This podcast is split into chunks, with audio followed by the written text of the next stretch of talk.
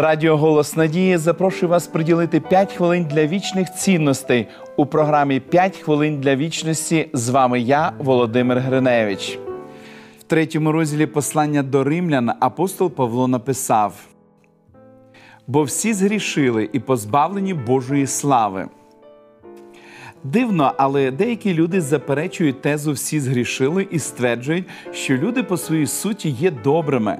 Проблема криється в нерозумінні того, що таке справжнє добро. Люди, як правило, порівнюють себе з кимось і вважають, що вони набагато кращі за інших. У такому випадку навіть ганстер Аль Капоне був святим в порівнянні з Адольфом Гітлером.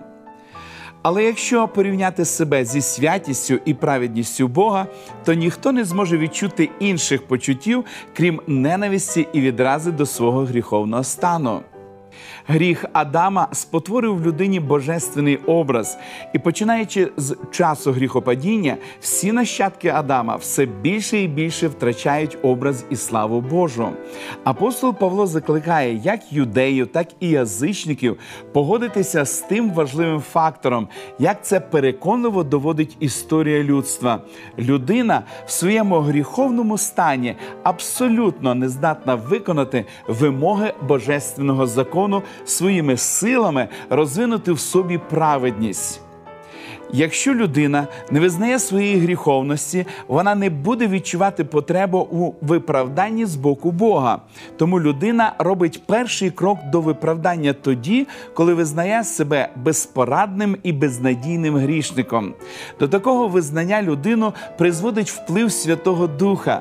Якщо тільки грішник не противиться, Святий Дух приготує його серце до того, щоб відкинути удавання і самовиправдання і покластися на Христа і благати про Його милосердя.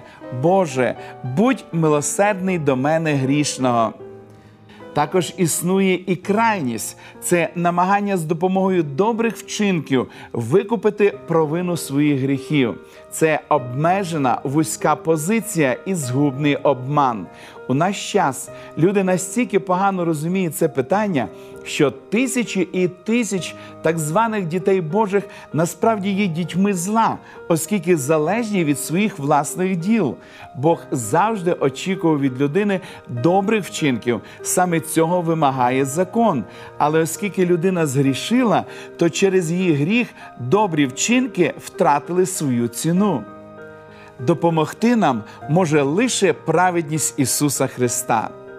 Тільки Він може врятувати, оскільки Він єдиний, хто завжди живий, щоби заступатися за нас. Слава йому за це! Помолимось!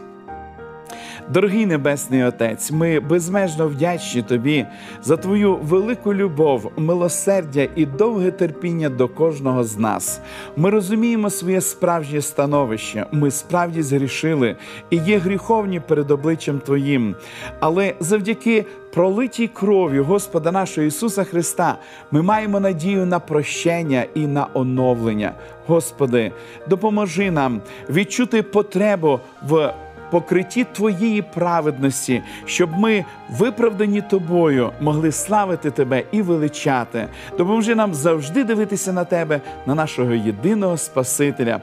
Молимось в ім'я Ісуса Христа. Амінь. Пам'ятайте, єдино можливий шлях отримання праведності це шлях, який відкривається через віру в Ісуса Христа. За допомогою цієї віри ми знову приходимо в правильні взаємини з Богом, отримуємо від Нього нове відроджене серце і таким чином стаємо здатними через віру жити в слухняності Його закону. Для того, щоб ви пережили це на власному досвіді, пропонуємо вам ознайомитися з цікавою серією уроків нове життя. Ви можете отримати їх, зателефонувавши нам за номером телефону 0800 30 20 20 або написавши на електронну адресу biblesobachka.hope.ua. Нехай благословить вас Бог. До побачення!